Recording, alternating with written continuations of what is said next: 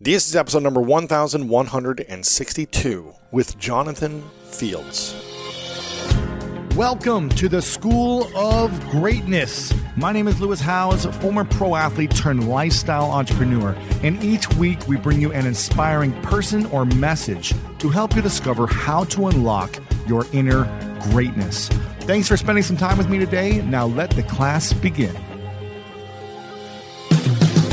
Welcome, everyone. My guest today is Jonathan Fields, a good friend of mine who is an award winning author, executive producer, and host of one of the top ranked podcasts in the world, Good Life Project. He is currently the founder and CEO of Spark Endeavors and lead architect behind the Sparketypes, an online assessment system to help individuals and organizations identify, embrace, and cultivate work that makes people come alive. And a lot of our conversation revolved around the ideas in his new book, Sparked. Discover your unique imprint for work that makes you come alive. And in this episode, we discuss why burning out is becoming more common in today's society and how to shift that narrative for yourself. The relationship between internal stress and physical pain. How to not self sabotage once your life is finally in alignment. How to find out your own personal Sparketype. What to start doing with your life right now, and so much more. And if you're enjoying this, make sure to share this with a few friends and make sure to take the online assessment as well. We'll talk more about that throughout this episode. And as well, leave us a review sharing your part of this episode that you enjoyed enjoyed the most, the biggest takeaway that you had from today over on Apple Podcast review section. Okay, in just a moment, the one and only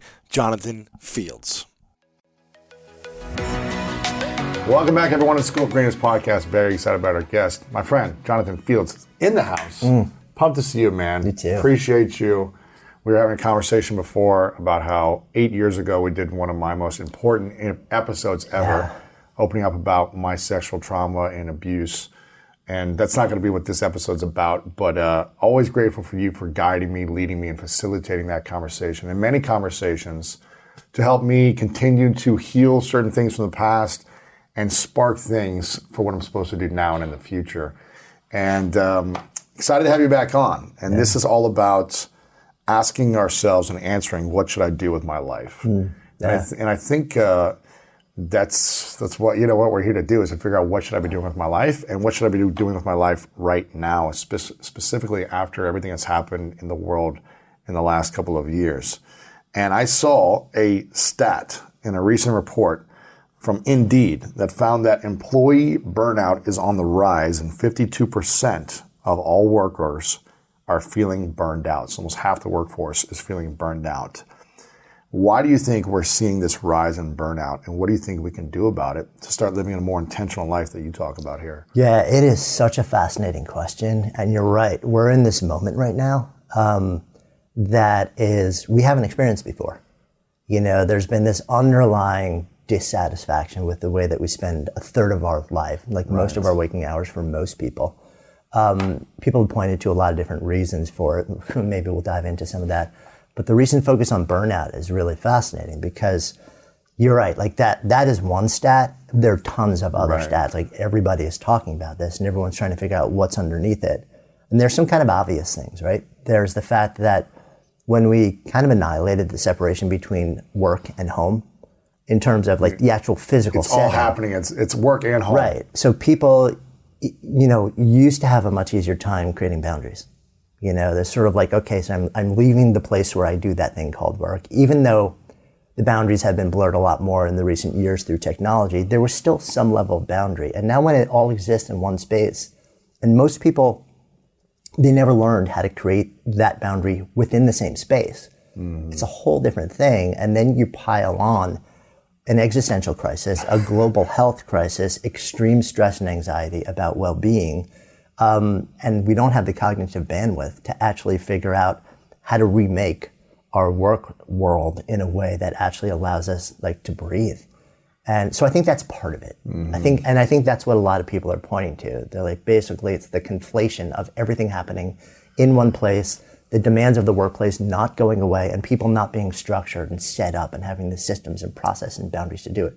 Right. But I think that's not the whole story. Okay you know, because I think we're pointing to that. But what I think we're missing is the fact that this is not a new problem. It's been exacerbated for sure, But burnout has been on the rise on every survey, every bit of research that I've seen for the last 10 to 15 years. Wow. Right. So this is just kind of bringing it to the surface because it was the perfect storm of circumstance. But it's been going on for a long time. And, and I think there's an underlying hmm. issue, and that is that the average person tends to wake up in the morning and go to do something that is not necessarily well aligned with the fundamental impulse for work that would nourish them in a deeper way. And over time, that level of misalignment turns into outright conflict. Um, but we never really deal with it. We never address it. A lot of us just sort of look at work as the thing we do Right. put money on the table, a, a roof over our head, and, and, and it does all those things, and those things matter to, to everybody.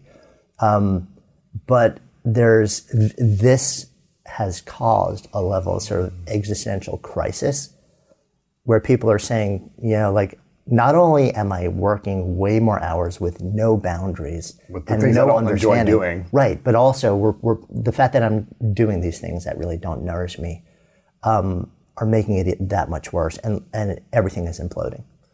But there's an amazing opportunity at the same time. Yes.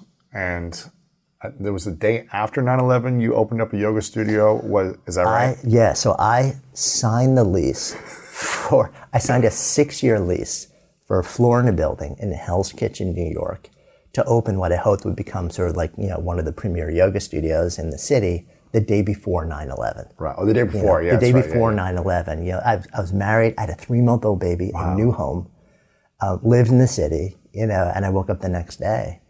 And, you know, like everybody else, like my first thought is, who did I know? Because everybody who was a long time New right, Yorker knew right. people in the towers. And then the next thing was, you know, what am I doing here? Why? but was it was there a, a point in your career as a lawyer before then where you were feeling burnout, or there was a lack of 100%. integration of alignment and what you meant to do and your skill set, and so you're like, Yeah.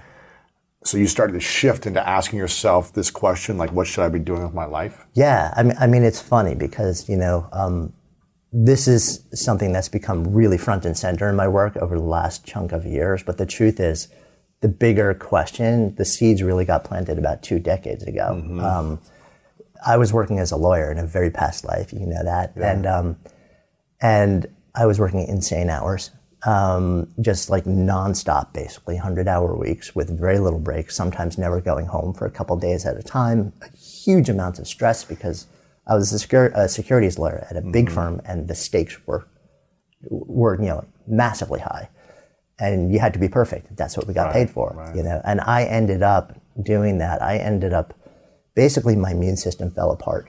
Um, a a large infection kind of exploded in the center of my body, eating a hole through my intestine from the outside in, sending me into emergency surgery. Wow.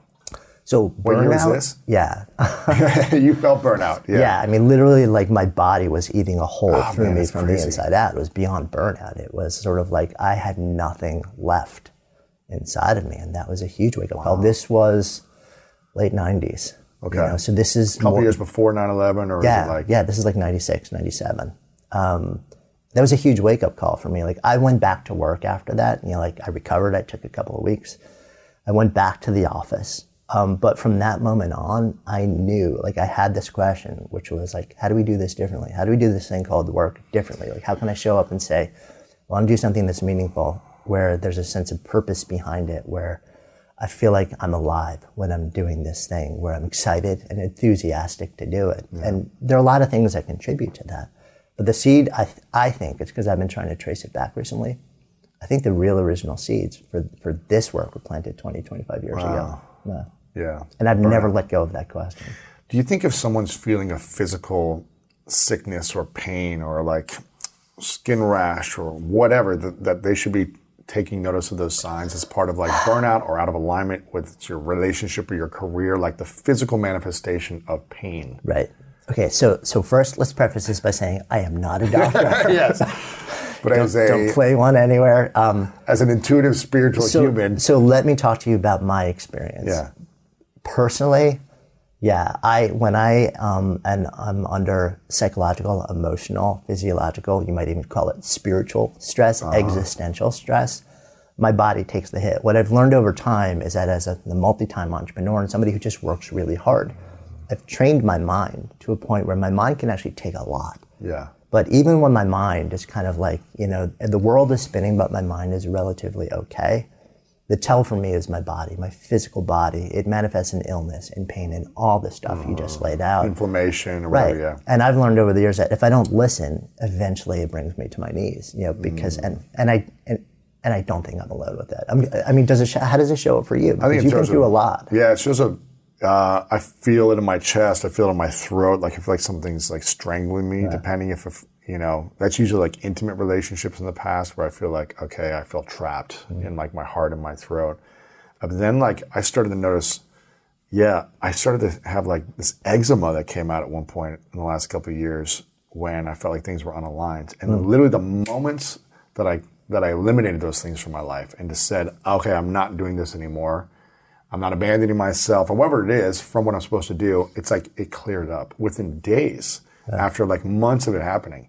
And I was like, there's not a coincidence. I did all the blood work, I did all the Right. allergy tests, and they were like, no, you're fine. Right. And I was like, well, what is this then? Like, why is this happening?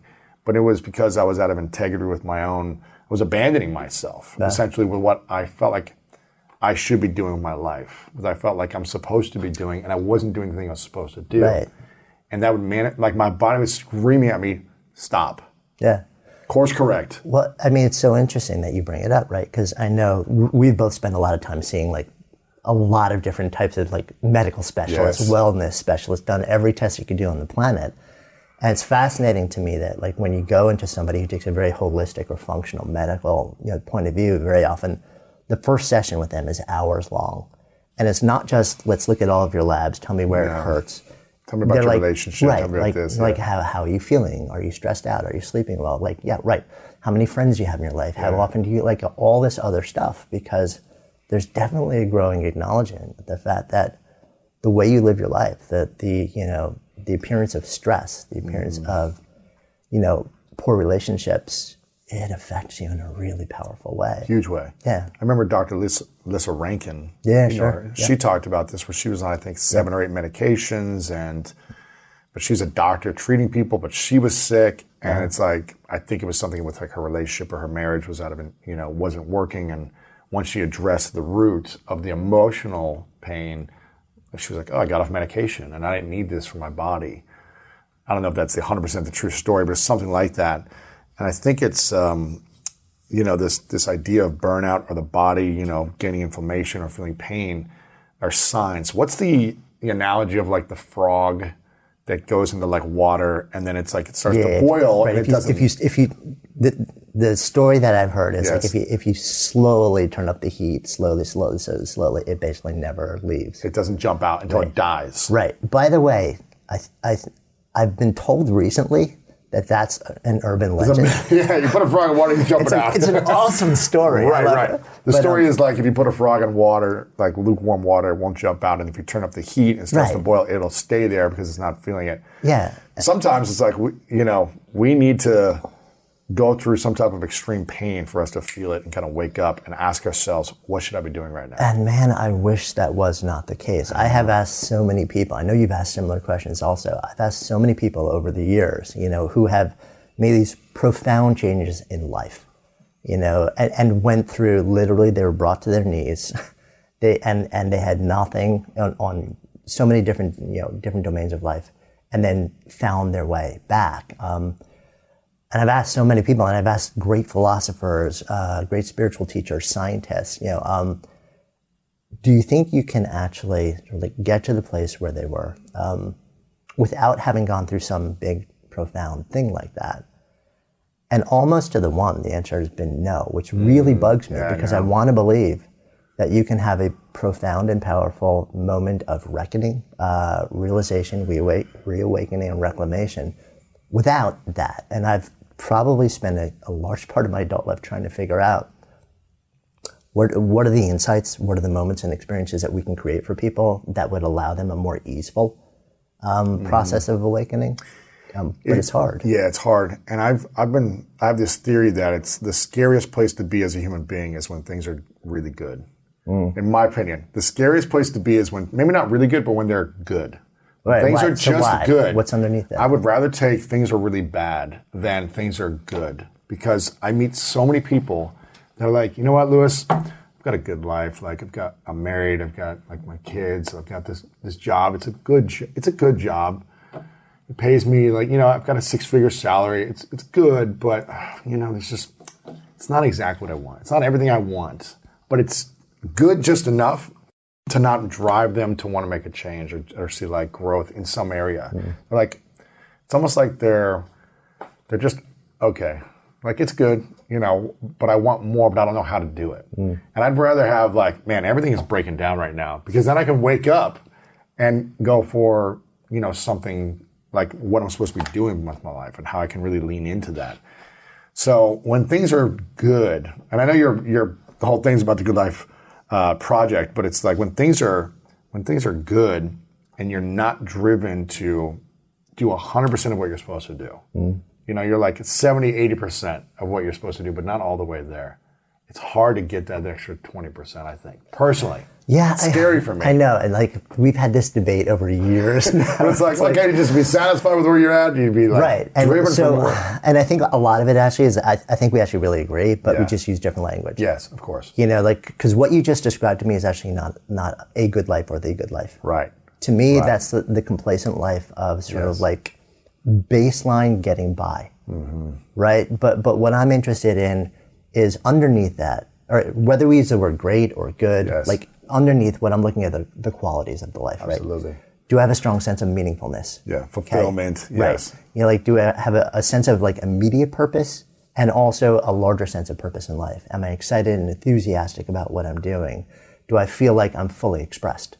Uh, in, in, on, you know, on a personal level, on a mm-hmm. potential level. Yes. Um, and I'm uh, like what I'm more focused on, and I think this has been an evolution just in my personal thought, is like, what are we actually talking about? And I think when we're ta- you're talking about greatness and I'm talking about good, we're actually talking about the same underlying qualities. Yeah, of course. And I think the pursuit of those is amazing. And when you don't have any of that, then yeah, you wake up every morning and the world is just not right. Yeah. It's like the superficial, like things look good, but you know there's something more for you. You know you're like, you're supposed to be doing something. Yeah. See, I thought you were going to go to a different place too. Really? Yeah because I, I, I, thought what you were going to what uh, say was um, when for some people when everything's going well everything's yeah. going good um, there's a different uh, anxiety experience that very often crops up like what and there's a different set of fears which is all about loss aversion this is all going to go away right like, which is like I built all of this thing, yeah. right? Like the, the relationship, the money, the job, the security, the health, all of this. Like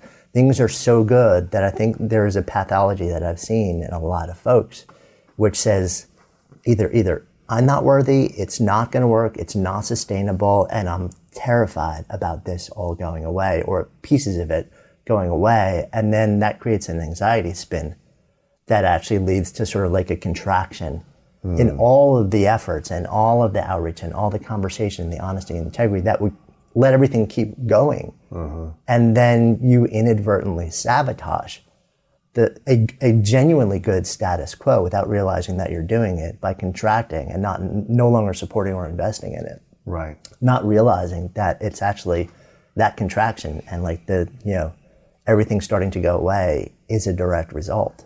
How do we not sabotage when we are finally aligned hmm. and we set up like we have the alignment with our mission or our career or our yeah. business. We have the alignment with like, wow, we're, we're actually integrating the things we want into our relationship. We're aligned by not abandoning ourselves or how do we, mm. how do we mm. not sabotage ourselves Man. when everything is going really, really good? Yeah, I have no idea. how do we not fall back into old patterns? Yeah, you know, I think it's interesting. You know, um, a lot of it has to do with, I think it's a blend of um, wisdom, so like personal uh-huh, learning, uh-huh. a commitment to growth, right? Um, inner practices. Yes. You know, whether, and, and, those are the practices that keep you physically, emotionally, psychically, spiritually um, healthy and focused and present um, and able to be resilient and respond rather than react. Um, and also external scaffolding. What does you know, that mean? The circumstances in your life. Uh-huh. Um, and that might include relationships, uh, that might include your physical environment. Uh, that might include, you know, like creating all sorts of default states that help you do the thing that you know you quote want to be doing to support the life that you're living without you having to every day consciously make the choice to do it. Yeah. Katie Milkman talks a lot about this in her work and her research on behavior change. Um, and that it's not just about self-control. It's not just about willpower. You know, there's there's a whole bunch of inner and outer scaffolding that you can create that make it so you don't have to wake up every day and use all this cognitive bandwidth to make the decisions to make everything stay okay. Some of that you do want to be intentional, but there's also a lot of things that we can kind of put on autopilot mm-hmm. that will help us basically take the decision or, or, take the actions that we want to take by default without right. even having to think about them. Right, right. One of my favorite parts about my job is that I get the opportunity to travel a lot. And in fact, I'm recording this right now while I'm in Mexico. And actually, I was thinking about something that I wanted to share because I get a lot of questions from so many people about different side hustle ideas. So here's one for those of you out there that are on the go a lot like I am or traveling a lot. When you're staying in your Airbnb on your trips, have you ever thought about how you could be making extra money by hosting through Airbnb while your home is vacant? If you're interested in an extra stream of income, Airbnb hosting is an easy place to start, and it's like giving your home some company while you're away. Your home might be worth more than you think. Find out how much at airbnb.com/slash host. What about if we feel like we're in a rut?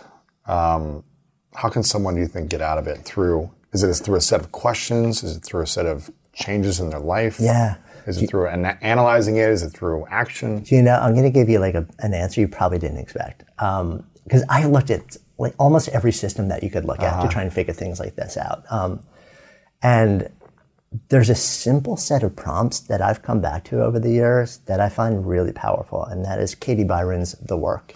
She's great. Right? She's I mean, it's like, is, what is it, four or five questions, right? Yeah, like really simple questions. Like, you know, you're in a moment where something's spinning in your head that's stopping you from taking action, and you uh-huh. make all sorts of assumptions about it that paralyze you. And then you ask these really simple questions like, is it true?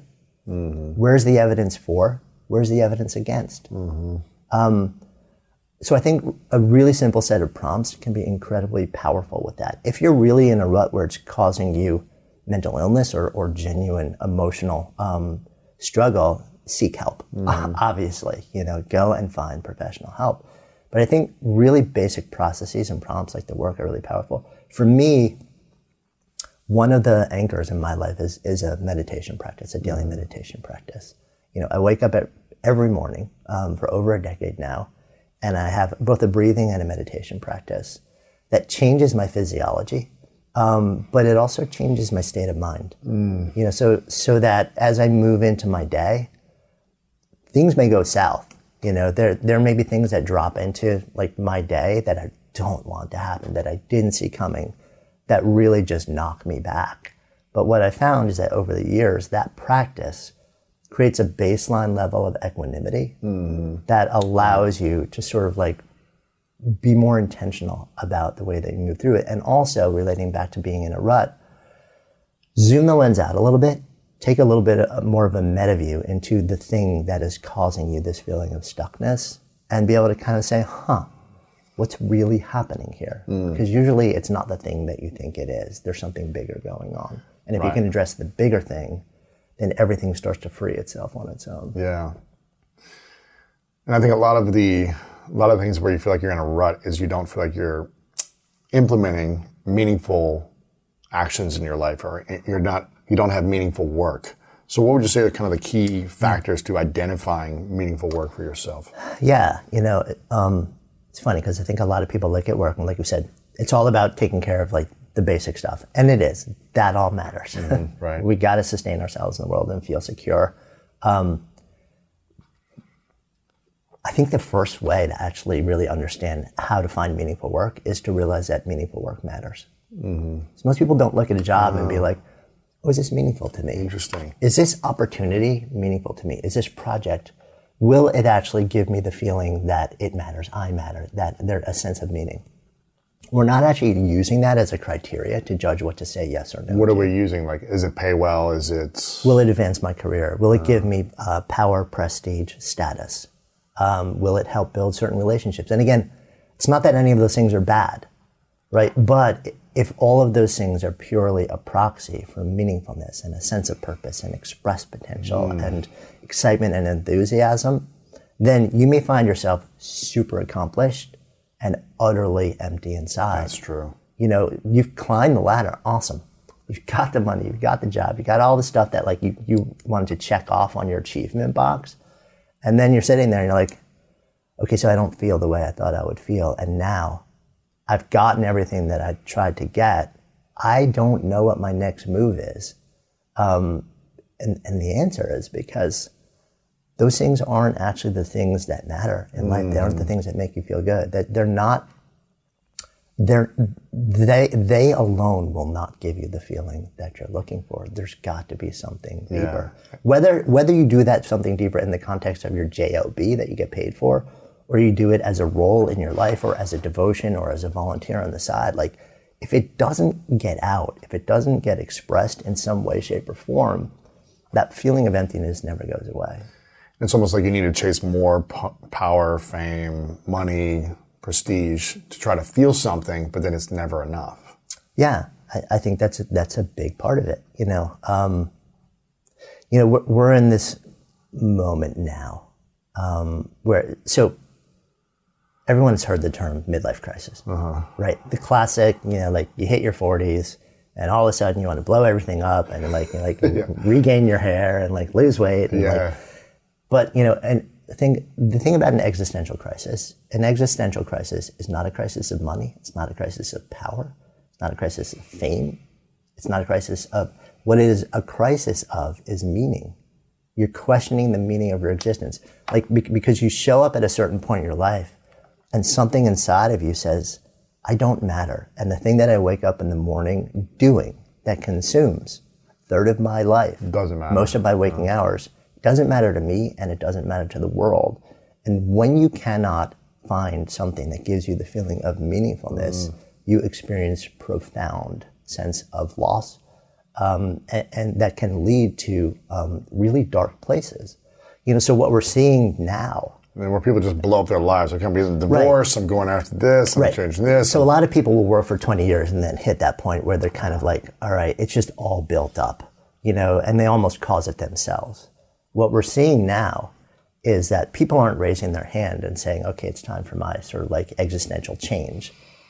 You know, the world has served this up at scale hmm. to everyone. So a, a lot of folks have looked at generations and sort of like seen, looked at their expectations for work. Yeah, I'm Gen X, so like we're we're the disaffected generation in theory. We expected nothing, um, and and and just like put your head down and do the work. Right. You know, the generations behind me. I hate to use like generational terms because Yeah. it's like, but but the interesting thing is that like millennials, even though millennials is not one generation, it's actually like a wide range of people. But like, so you fall into that group, right? Like an old millennial, I think. Yeah. Right. So so a lot of the corporate world for years has struggled because something happened in the generation behind me where the expectation for meaning, the expectation for purpose beyond money, beyond status, um, has gone up dramatically. So Since corporations, organizations that were built without assuming that that had to be something that was part of what they provided. And then they have millions of new workers coming into the organizations expecting that. Yeah. And if they don't get it, they're gone really fast. Corporations have been grappling with this in a way that, and they haven't figured out how to actually deliver this. Uh-huh. And now all of a sudden, the last 18 months happens. It's not just millennials anymore. It is everybody who's hmm. showing up at work and saying, we want more. We want more. Like the way that I have felt for the last 20 years is not the way that I want to feel for the next 20 years. And I don't know how to make a decision that will make me feel different. Wow. Um, And this is this is something that um, the world of work is, is starting to grapple with right now um, yeah. it, it, at a scale that we've never seen before. I've seen different studies and people saying like, okay, the work from home culture is here to stay, and people have more flexibility, and they're around their families more, and they're enjoying that, less commute, all these different things. But then I'm also hearing that on the other side of the coin is like, okay, well, company culture is down, and there's not the connection, the in person, and the productivity is down because it's blended between work life all at the same time with interruptions at home. Um, it's almost like we were mentioning before. It's almost like the people used to complain about the commute to work, but that was almost the time like you, I don't know, you cross over from like, okay, here's my boundary. I do what I need to do to get to work, and then I focus. And then when I leave, I like clear my mind, and I get home, and then I'm at home. And now it's you're working and you're at home the whole time. It seems like it's almost like the thing people complain about the commute is actually one of the best things. Whether it's ten minutes or maybe two hours is not For good. sure. You know what I mean? Yeah, it, because it provided a transition window. A window, not Right. like I'm in my bedroom and now I'm at the chair in my bedroom in front of a computer. and, and like we'd, we'd already seen a blurring that over the last decade because of connectivity and technology. Yeah. You know, the expectation that you're always going to be on seven days a week. And Uh-huh. if like your device is on, then you should be responding. Um, Yes. But when you actually then physically conflate your work environment with your home environment, um, and you remove even that opportunity to like physically transition from one place to another, the problem gets exacerbated in a really big way. So like all these things, we were already sort of like spiraling down into a, not a good place. Um, but this has sort of like brought everything to the surface. But at the same time, it's sort of like you look at all the stats and um, there is no such thing as disruption without possibility. Doesn't exist. What does that It's not a natural phenomenon. Like disruption and possibility are two sides of the exact same coin. So if there's a massive disruption, right, you may be reeling because you have personally been disrupted. An organization, an industry may be reeling because all the assumptions that they've built everything on have been shattered.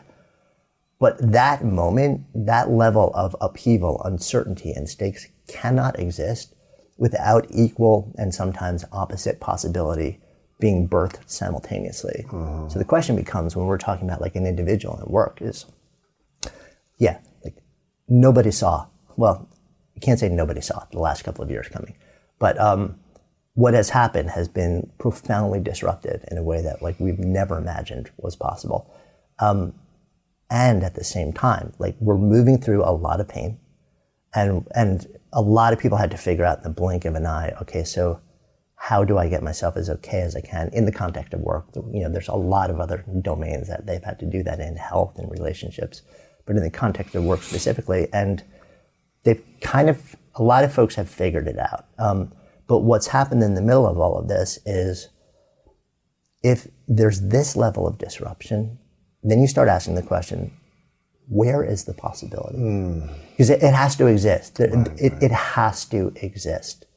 What's Right. the possibility right now? Right. So I- I'll use me as an example, right? For we've been in the podcast world for a long time together, right? For um, the entirety of our show, we we you know part of the the big differentiation was like Good Life Project will always be produced in the studio in person, like what you're doing, right? Right. We want to raise the bar from the earliest day Yeah. for production value. We said no to a lot of people I thought would be amazing to speak with because they weren't in New York, they weren't going to be in the studio, and I wouldn't do anything remote. You were doing Skype or Right. whatever. I could not conceive. You were doing all video and everything. Right. Yeah. Right. I could not conceive of being able to have the quality of, of conversations, the safety, intimacy, and trust, you know, in a virtual space. I was just like, I can't do it. And if I have to do that, like, I'll do something else. So for six years, we produced conversations in person in the studio in New York. And then I wake up one day and I'm like, oh, that's over. Can't do that anymore. Yeah. Right. You know, and, and in New York, we were the, the very early thing. So New York was devastated and Yes. completely shut down. Um, I still remember the last live interview that we actually produced was Macy Gray, who came off the stage from the Beacon Theater, um, which was three blocks from the studio, and like came in after performing, and like that was it. Like she left the studio, and we shut down Wow. Right? So immediately I'm reeling because I'm like, are we done? You know, because this like a central part of what I'm about and everything we produce and what we're known for is these in-person intimate things in the studio. And I'm like, but we can't do that. Like it's just not an option anymore. Yes. So then my brain goes into the next mode. Okay, so massive disruption, didn't want it to happen, still don't want it to happen. But I know also that you cannot have this level of disruption without a similar level of possibility. So where's the possibility? If I'm feeling like I'm the one that's being crushed right now, where's the possibility? And I said, all right, so let's start to test all the assumptions, right? Katie Byron's the work. Mm-hmm. What is true? Where's the evidence for? Where's the evidence against? And once you start to realize a lot of my assumptions were really wrong. Mm-hmm. And now, how can we actually completely redo our production process so that we can recreate the trust and safety and intimacy in the virtual space? How do we experiment with different platforms? How do we change the way that I go about creating things. And then we started to realize, okay, so we're up and running again, but doing everything virtually. And then I'm realizing, okay, so I always believed you could never create safety and intimacy in a virtual space. But what I'm seeing is that everybody is in their home right now.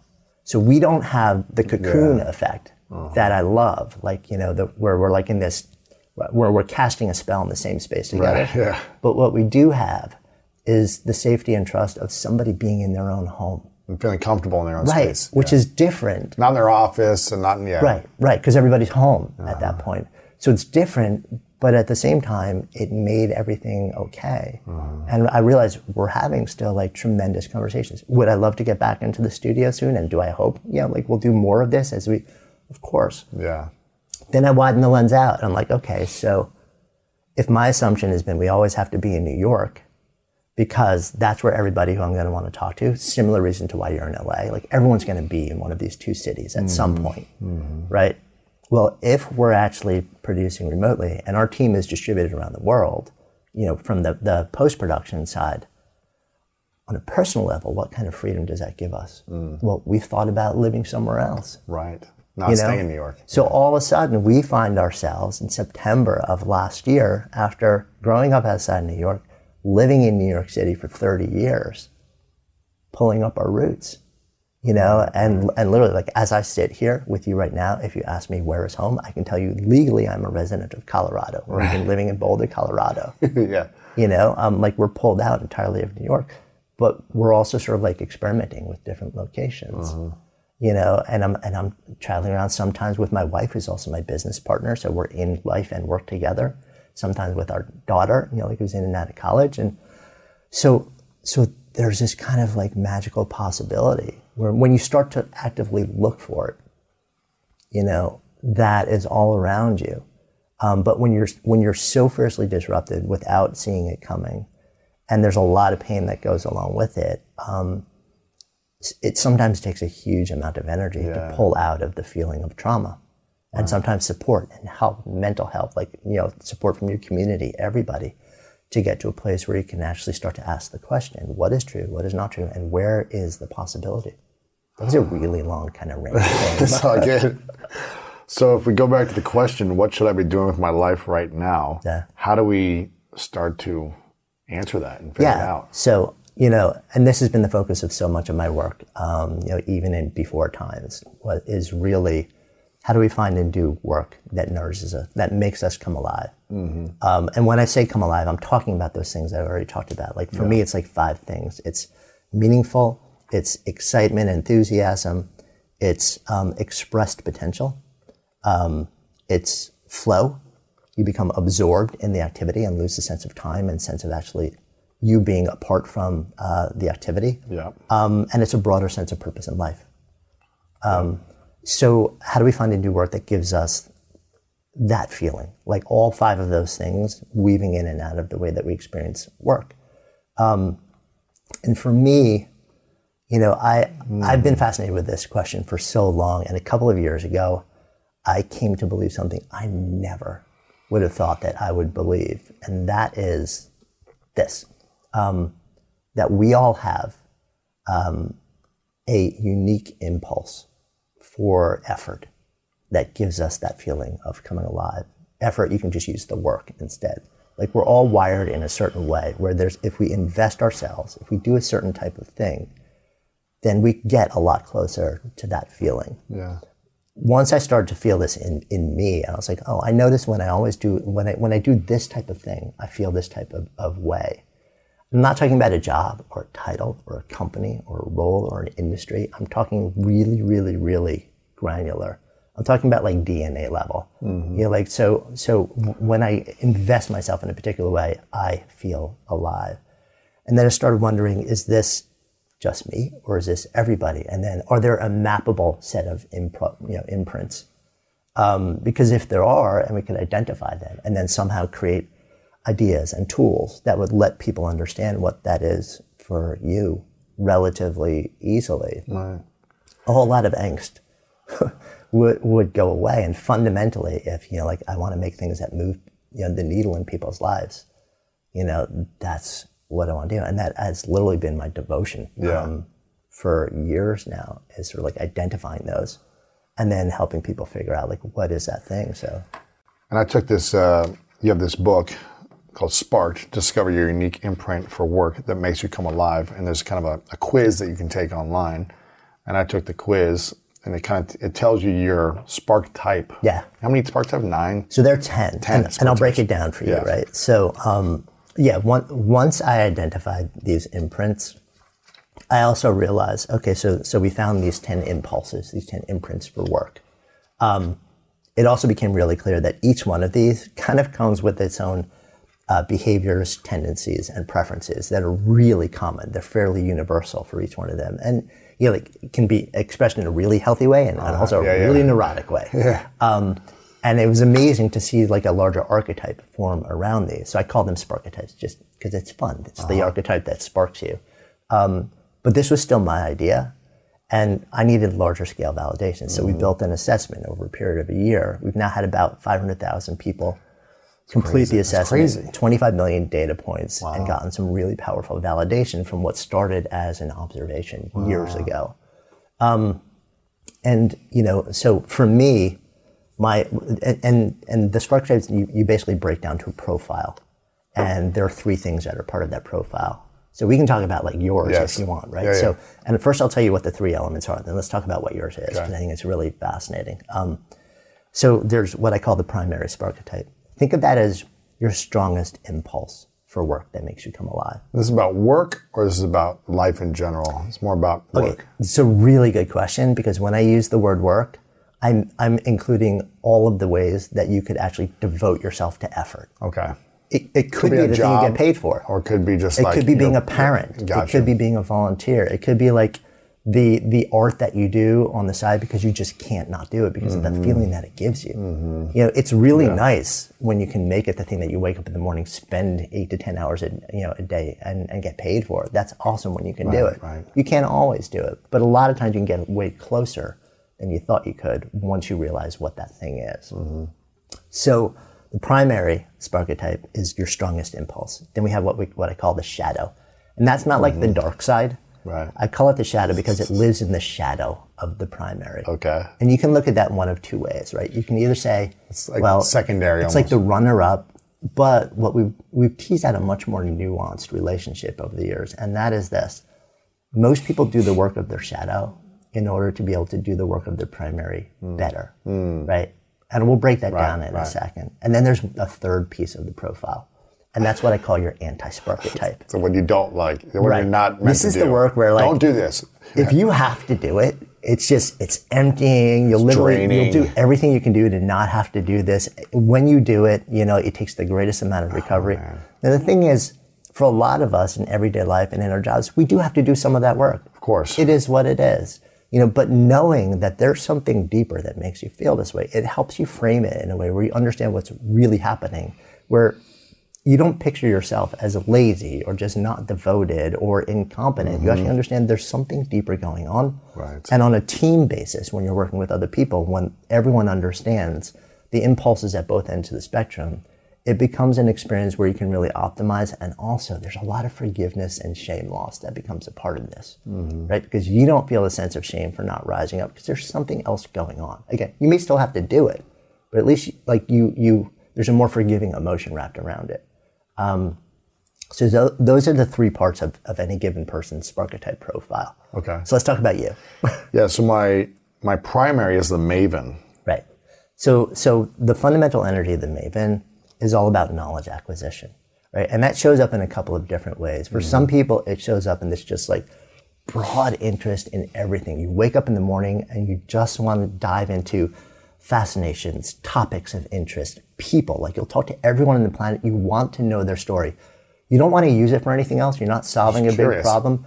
You just want to know it and you have no idea. Yeah. You know, like everybody that you bump into, you just want to know. Yeah. Right? It also shows up in sometimes really, really specific ways. We talked about this recently, Uh-huh. right? Because we go back a long time. And when I first met you, you know, you you were not off your right, think, you were right? not off your Yeah. sister's couch for that Right, long. right, yeah. Right? And you had you had kind of said, okay, so kind of done with being a pro athlete. Yeah. But that was sort of like the only thing that I knew. I devoted my entire life to this. So I'm going to look at this thing called LinkedIn at Mm-hmm. the time. And it, I'm going to learn everything on the planet about it. I'm going to know more Obsessed. about this platform than anyone. And I'm going to just dive into it. Right. And you became absolutely possessed Yes. with being like the one person who knew more Yes. Uh-huh. than anything uh, you know about the platform. So it's it, like I've seen this show up in your life broadly, yeah. and I've also seen you go like you just you find rabbit holes, right? And sometimes there's some like really good like other thing you want to use the knowledge for, Uh-huh. but sometimes it's just like so fascinating, just the process of learning, becoming encyclopedic about Mm-hmm. Yeah. something in particular. Yeah, I love that. I mean, I love learning multiple skills and having just a tool belt of skills that I've acquired where I, maybe I obsessed for three months, maybe it was a year, maybe, was, you know, I did that with public speaking, with salsa dancing, with, you know, I'm in Spanish lessons now. It's like all these different things, Right. podcasting. It's like whatever. It's just like Right. obsessing for a period of time to and, learn. And what's interesting is for a lot of mavens from the outside looking in, people think that the core drive is the things that they're creating with the knowledge that they're uh, accumulating. Mm-hmm. And that's nice. You know, it's great that you've been able to build like a powerful career and affect a lot of people's lives and like a show that makes a really big difference. And at the same time, at the end of the day, for you, like this is almost like in part a funding engine for your relentless desire to just go deep and learn and learn and learn, discover new things and like go deep into that sort of knowledge acquisition rabbit hole. Right. So that's the primary for you. So that's is- not the whole thing. Right. So there is this sense of like, okay, because you have all these, these questions are very interesting that are in the uh, assessment. Yeah. And it's like, you know, I think one of them was like, do you want to, do you want to learn for learning's sake, or do you want to learn to create something to like better something? And it's like there's there's all these different types of questions. Yeah. Uh, so that's the primary, the maven for me. The shadow is the maker. Right. What is the maker? So, I- so the maker for me is is my primary. That is my my main impulse, and that's all about making ideas manifest. It's like turning an idea into a thing. And I've always thought of myself as an alchemist, where it's like I love to turn ideas into a reality. Whether it's like I want to learn a skill and be able to apply it, I have an idea, I want to launch a book or a podcast. So what you've also said is like they might be complementary, like one, two, Yeah, and, and, and they like, could they could kind of be like fairly close impulses, um, and they, they often work. They they kind of like tag team with each other because they serve each other in Yeah. a really really powerful way. You know, so for me, the maker showed up in my life. I was the kid when I was like eight or nine years old, where you know, like I would have my parents drive me to the town dump. We'd throw bike parts into the back of the old Chevy Blazer, mm-hmm. and then I go home and duct tape them together into Franken bikes. Right. You know, and I've been making things from the time, literally, I cannot remember a time in my life where I didn't open my eyes and be like, what can I create today? You're, mm. I'm obsessed. cool. I'm driven by the impulse to make stuff. Um, so you're the maker. That's yeah. your main thing, yeah. And that's shown up as books, it's shown up as companies, it's shown up as experiences, events. Mm-hmm. the fundamental energy is idea to something. Right. Okay. So that's my secondary. Right, so that's like the, the high end of like, that, that's Yes. the like the strong impulsive for you. right, right. Now let's talk about your anti The anti-spark type is the essentialist. Right. Okay, so you and I share an anti-sparky type. We have the same type of Yeah, we, we have similar Yeah. profiles. Um, my, my, my top end is I'm a maker scientist, so maker primary and scientist Oh, okay. shadow. So I'm like, I make stuff and then I figure out complex things, but it's almost always in service of being better at the, ma- the creation process. Yeah. Yeah. Like I don't just go down a rabbit hole because there's a really cool, complex thing that I just want to like solve this huge, big burning Mm-hmm. question. And, and an actual scientist archetype would be driven by that. I do it. I get to the point where I figured out what I need to figure out to go back to the creation process. Mm-hmm. So the anti-spark type, right? That's your your weakest impulse or the thing that empties you the most, takes the greatest Drains amount you. of recovery. So the essentialist, the primary essentialist, the impulse is to create order from chaos. Mm-hmm. It's about systems, it's about process, it's about clarity, it's about a lot of granular. It's taking complex data sets, processes, steps, all these things that need to happen, like behind the scenes production for the show. Guaranteed. Yeah. You've got spreadsheets, you've got platforms, you've got a ton of moving I pieces. can't deal like, with it though. we have we have like for our show, we have we have around forty episodes in production at any given time. Wow. I can't like I have when I look at at that, I just want to cry. Right, right. Like my because my impulse is run when I see that. And some people see that like this is a beautiful piece of art. right. So our producer is an essentialist, Hmm. and she looks at that and she's like, "Yeah, let me add it." Like I want to build out these systems. I want to run them. I want to optimize them. I want to make them function better. I want to create order and, and clarity rather than chaos.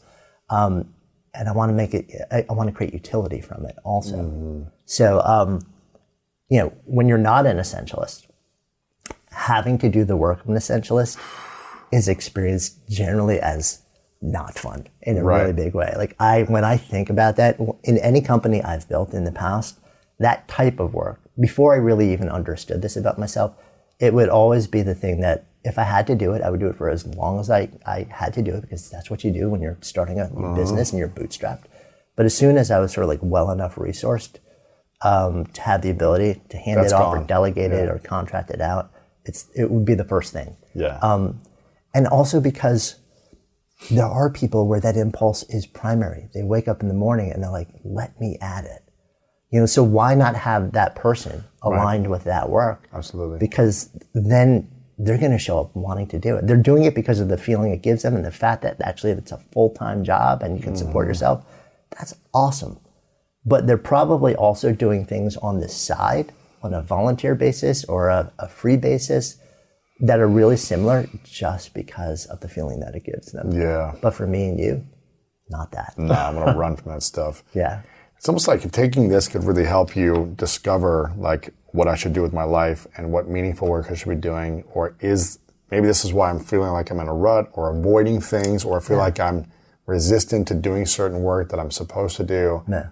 because it's not what you're aligned to do. And it's also it seems like it could be an assessment that you give to potential people that you want to bring on your team and say, is this person going to be a good fit for this role?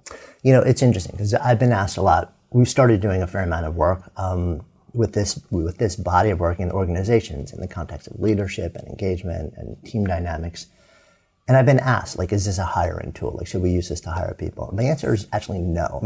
Like, I don't think this or really any other the mainstream assessments that are on the market for organizations right now are really well used that way. I, my take is it's actually a, it's- a great tool to look at the people you have, who you love, who are a good culture fit, and figure out okay, so how do we navigate what they're doing? How do we how do we give them a set of tools and and some insights that will help them really understand how to um, contribute to their role, to their work, to the organization, to their lives in a way which is going to be most nourishing for them. And then within the context of the organization, potentially say, okay, so like, how can we support that? Like, does it mean that you're doing this type of work? Are you job crafting or re-optimizing, or reimagining what you're doing in a way that goes beyond the job description that you were first brought in to do? But maybe it's actually going to make you not just happier, but more fulfilled, a stronger sense of meaning, um, and allow you to access that sense of potential Right, that you know is there. So, you know, one person who I know who I've spoken with um, who runs two different companies um, has described it to me as it's been a really powerful way to remove friction within teams, within individuals' experience of work and organizations. It's just like it's like the wheels are greased. Everything just works easier. There's less tension. There's less friction because people are showing up doing more of what actually makes them come alive. Right, right. So it's not necessarily a hiring tool, but, necess- but more of a optimization Yeah. of team. I think so. And I, I think Let's on sure, make sure you're aligned to what Yeah. you're supposed to be doing. Yeah. Right. From an organizational standpoint, yes. And then just from an individual standpoint, where it's like, okay, so how do we help human beings flourish? You know, the more that you understand what is that impulse that makes you come alive and you can show up and do it, the better off you are as an individual and the more you're going to contribute to society and show up as your best, which at this moment in time, we, we really need, you know, more than ever. Absolutely. What's the link to do the assessment? Um, it's, uh, you can just find it at sparketype.com. Yeah. Spark a type. Yeah. E. Sparky, SparkEtype.com. Yeah. Um, uh, it's free. People can take this. Yeah, yeah, yeah. And, and that was sort of like one of my commitments is, um, you know, I wanted to make the, the, the core tool that we created, you know, initially in no small part to, to test and validate the idea and now just to be available publicly as a tool. Um, I feel like that needs to be accessible. Yeah, Um, So rather than, um, you know, a lot of sort of corporate style um, things, you know, right now where they're behind some sort of a gate, um, yeah. I feel like at this point, this tool just should be available for everyone, especially at this moment in time. Absolutely. Know, What about what are the best ways you've learned how to maximize and multiply our time to being more effective, more efficient? Yeah. in our hobbies, our passions, our work. Like, Yeah, this some is strategies you have. so. This is not going to be a super granular strategy, but I, I'm always I'm kind of like a meta thinker. Um, um, you know, like a little bit like our, our mutual friend Tim Ferriss in that way. Like I'm always sort of like zooming out and saying like, what's the system at play here, and how do we? Where's the lever? I'm always in search Yeah. of levers. Yes. Right. Um, and to me, um, being able to discern what actually matters hmm. is the ultimate optimizer. You know, because you can optimize all the different, there's all sorts of tools and apps and platforms that you could use. There's strategies that you can use to optimize what you're doing every day to make it more efficient, quicker. And those will make differences. But the bigger issue is what should I just not be doing at all? Right. We should be eliminating. Right. You know, what do I actually need to pull out of the system? Hmm. What What is a thing where it's taking forty percent of my time, but you know it's only contributing two percent to whatever outcome that I genuinely care about in my life, in the work, you know, or whatever's being measured. yeah. And I think when we start to ask that question, then we gain the ability to understand what really matters and what to focus on rather than just looking at like all the things that we do on a regular basis and say, how do we optimize all of these? Like, what's the technology? Mm-hmm. Zoom the lens out and like optimize your discernment engine and understanding what truly matters. What is the big lever in whatever metric is being measured and in the way that I want to feel? Yeah, eliminating tasks that aren't meaningful Right. is the best way to multiply your Right. time. I, I've seen you do that over the years. Yeah. You know, like you have a team. Like there are Yeah. things that you're Not doing all really good at and and that trying to you'd be love perfect. to do. Yeah, right. yeah. And there are other people on your team where there that doesn't mean things don't need to get done. right.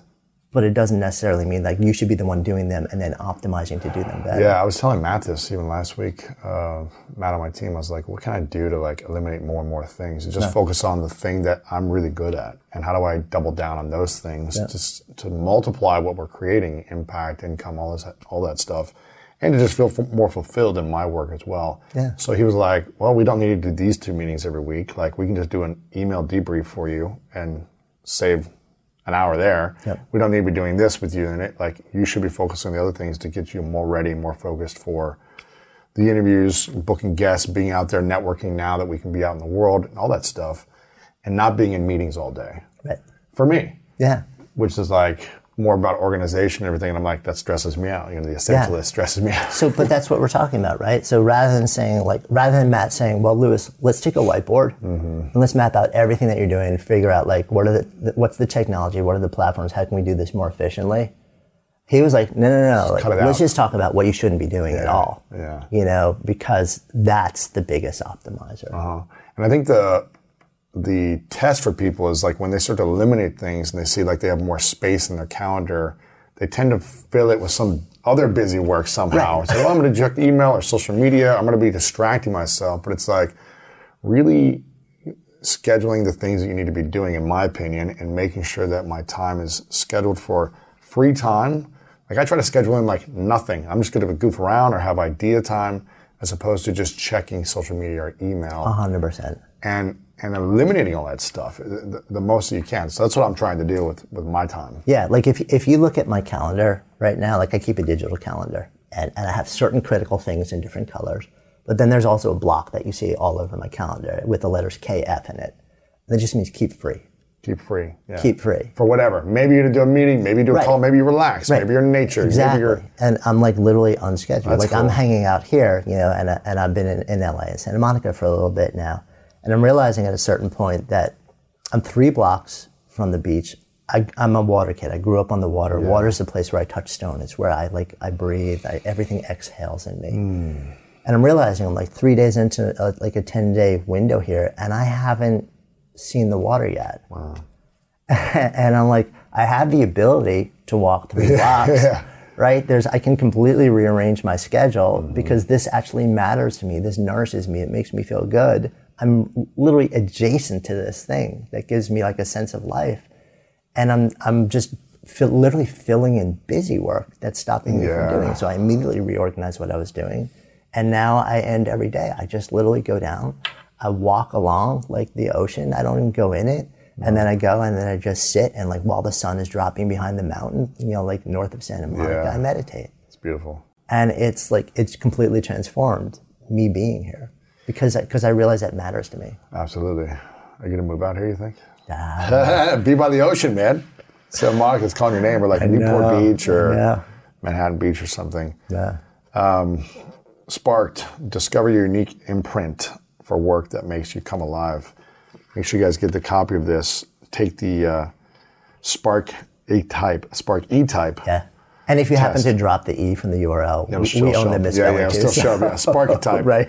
Com. Um, a lot of good stuff in here that'll explain all the different Sparketypes Yeah. and give you kind of like application on how to implement certain things, how to Yeah. remove certain things for each Sparketype. So uh, we've shared four of the 10 uh, here, but there's six more in here. So make sure you guys check this out and get it for your friends. It's really like a self awareness tool, right? It's like, It is. And the more self aware that we can become about how we feel, how we think, our behaviors, our actions, the better we can perform in our life, in all areas of our life.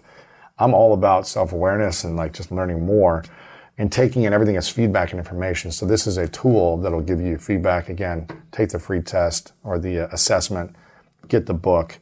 Um, what else do we need to know about this?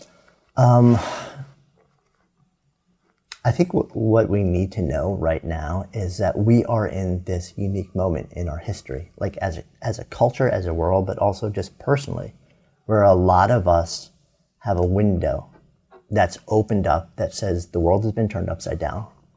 Um, everybody is revisiting their reason for being. They're revisiting their lives, their relationships, their work, their, their physical and mental well being. And there's this like window right now where there is a level of understanding and forbearance for change that has been opened because everybody's in it together. It's been normalized on a way that it's never been normalized in our history, in our living history right now. But that window's going to close. The window's going to close. Uh, it may be a year from now, maybe 18 months from now, it may be six months from now. And once it does, you will very likely find the process of trying to reimagine and going deeper and then potentially making changes, potentially a lot less supported um, or just a lot less comfortable for you. And I would just invite folks, whether it's the Sparketype stuff, whether it's your relationships, whatever it is, whatever domain of your life you're like examining right now, to not let the opportunity, the possibility, the magic of this moment um, go away. Don't let the window close without at least re-examining some of the assumptions that got you here. Yeah. Whew, I'm liking this, man. I'm liking this a lot. Um, a couple final questions for you. Yep. before I before I ask those questions, is there a specific link for the book website?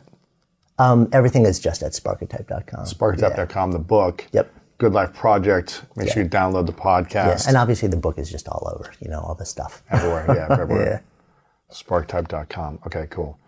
Um, and you're going to be getting back on YouTube soon, so Jonathan will have more videos finally. We are, we are reanimating the thing that started like. Good Life Project all the way back in Eight- when was that? 2012. 2012. Nine years ago? Yeah. Gosh, man. I know. It's amazing. You led the way for, for video, like high quality video production for years. Yeah, You we were- inspired me. We were all in, um, and I just fell. I fell in love with audio. Yeah, yeah. Well, It just, it just like worked for me, and now I'm like feeling the call to do something cool back on video. yeah, so, yeah. There's a combination of both. You know? Yeah. Maybe it's not all video; it's part audio, part video. sure, but so make sure you subscribe to uh, Jonathan over on YouTube as well, Apple Podcasts, Spotify, everywhere for the Good Life Project. Um, couple final questions for you. This is called. I don't know if I asked you this last time, but it's called the Three Truths. Yeah. So, hypothetical scenario: it's your last day on Earth, many years away. You've accomplished all your dreams. You've put the work, meaningful work out into the world. You've made your in, your unique imprint has come alive fully. You've expressed it, uh, but for whatever reason, it's your last day, and you've got to take all of your meaningful work with you, or it's got to go somewhere else. And no one has access to your information anymore. All your videos, content, this interview, books, gone, eliminated. Unfortunately, but you've learned a lot of lessons, and you get to share three lessons with the world. Three final things that you would share to be of service to the world. What would be those three truths for you?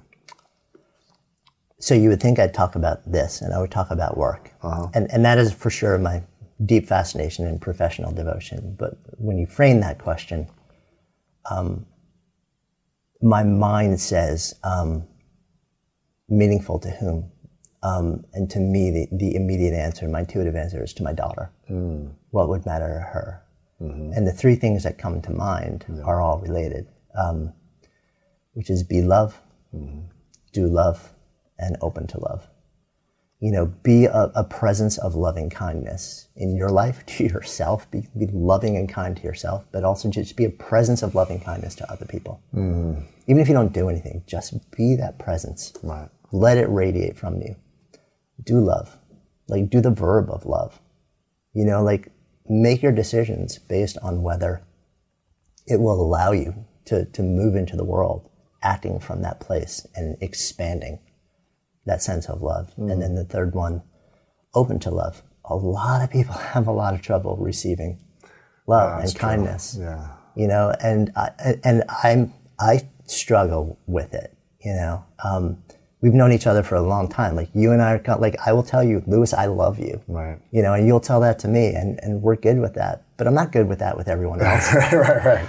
you know um, Yeah. but as as a literally as a practice for that the the signal line like the automatic line on every email that i send where it's just my default is with a whole lot of love and gratitude even if it's like to you know somebody who's a ceo and it's like a, a pitch or something like Mm-hmm. Right, right, right. You know because i want to be that i want to do it that's um, and i want to remind myself to continually open to it Oh, those are good, man. Be, do, be open to love. I love that. Um, before I ask the final question, I would acknowledge you, Jonathan, for being an incredible friend for many years. 12 years, I think now?